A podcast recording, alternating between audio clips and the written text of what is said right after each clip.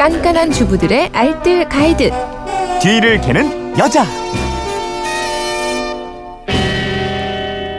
일요일 뒤를 캐는 여자 일주일 총 정리편으로 꾸며드리고 있죠. 아깝게 놓친 정보들 지금부터 하나씩 정리해 보시기 바랍니다. 오늘도 곽지연 리포터와 함께합니다. 어서 오세요. 네, 안녕하세요. 월요일에는 겨울철에 심해지는 발 뒤꿈치 각질 이거 관리하는 방법 알아봤어요. 네, 발은 그 신체 부위 중에서 혈액 순환이 가장 더딘 부위라고 하잖아요.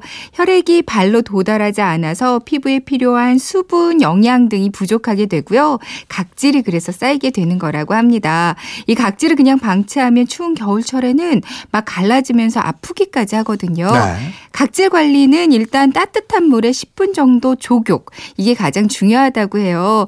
조욕을 해주면서 각질을 불리고요. 이제 물기를 닦아낸 다음에 뒤꿈치에 각질 결대로 살살 밀어주면 되는데요. 이때 그 청소할 때 많이 쓰이는 베이킹 소다 있죠. 네. 이거를 이용하면 좋습니다. 베이킹 소다가 뛰어난 연마 작용 해주고요.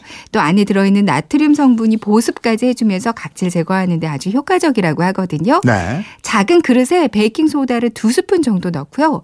뜨거운 물을 조금만 부어주세요. 이제 걸쭉한 겔 상태로 만들어줍니다. 이걸로 물에 불린 그 뒤꿈치 부분을 이렇게 동글동글 문질러 주시면 되거든요. 네.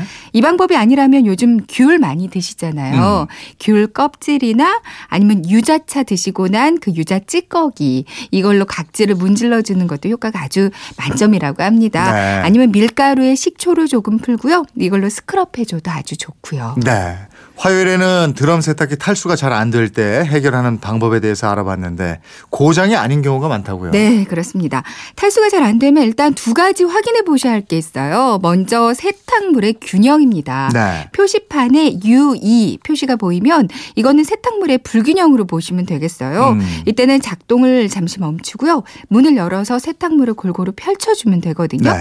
특히 이불이나 담요, 카페트 같은 거, 그러니까 대형 세탁물을 돌리면 이런 경우가 많이 생겨요. 그러니까 이불은 한 장씩 좀 따로따로 세탁하는 게 좋겠습니다.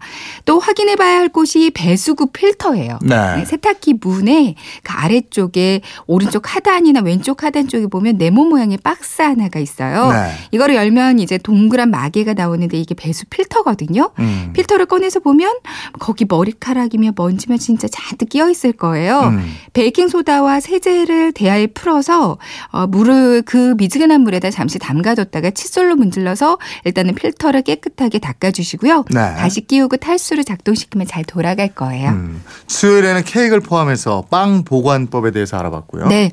남은 빵을 냉장고 안에 넣는 분들 많이 계신데요. 그럼 수분이 다 날아가 버리거든요. 퍽퍽하면서 딱딱해지면서 맛이 없어지고요. 네. 또 빵이 냄새를 잘 흡착하는 성질이 있습니다. 그러니까 냉장고 냄새가 쉽게 배일 수가 있어요. 음. 그래서 빵은 냉장 보관이 아니라 냉동실에 넣는 게 좋습니다. 음. 아니면 그냥 실온 보관이 낫겠어요. 음. 냉동실에 넣을 때는 이제 넣었다가 드실 때 있잖아요. 여러 네. 가지 방법이 있는데 그냥 자연 해동에 드셔도 되고요. 근데 더 맛있게 먹는 방법은 오븐에 잠깐 데웠다가 먹는 게 좋아요. 음. 아니면 드시기 한 10분 전쯤에 전기밥솥에다가 종이 호일 한 장을 깔고요. 여기에 빵을 넣어뒀다가 먹는 것도 맛있습니다. 예. 냉동 보관할 때도 냉동실 냄새는 뵐 수 있거든요. 그러니까 최대한 지퍼백으로 꽁꽁 밀폐해서 넣는 게 좋겠고요. 네.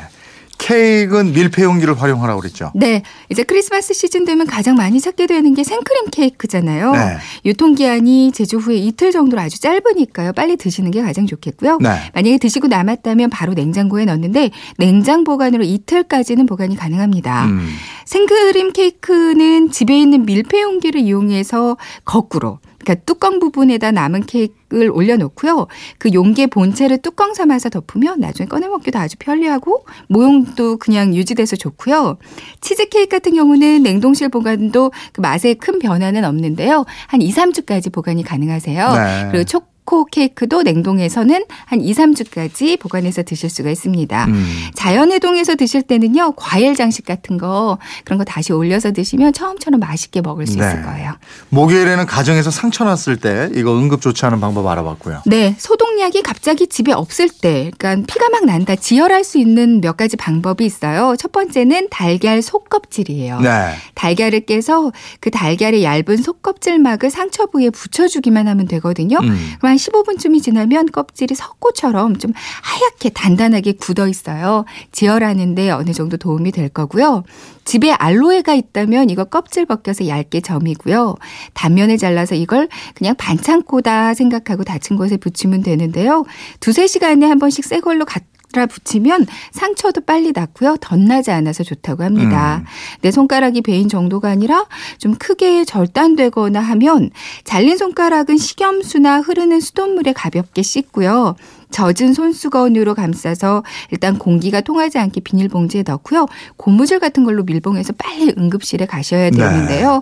얼음을 채운 다음에 병원에 가져가라는 말도 있어요. 예. 근데 이렇게 할 때는 얼음이 직접 닿지 않게 하는 게 중요하다고 합니다. 아. 그러니까 얼음이 직접 닿으면 조직이 손상될 수가 있대요. 네, 알겠습니다. 일요일 판 뒤를 캐는 여자 곽지연 리포터였습니다. 고맙습니다. 네, 고맙습니다.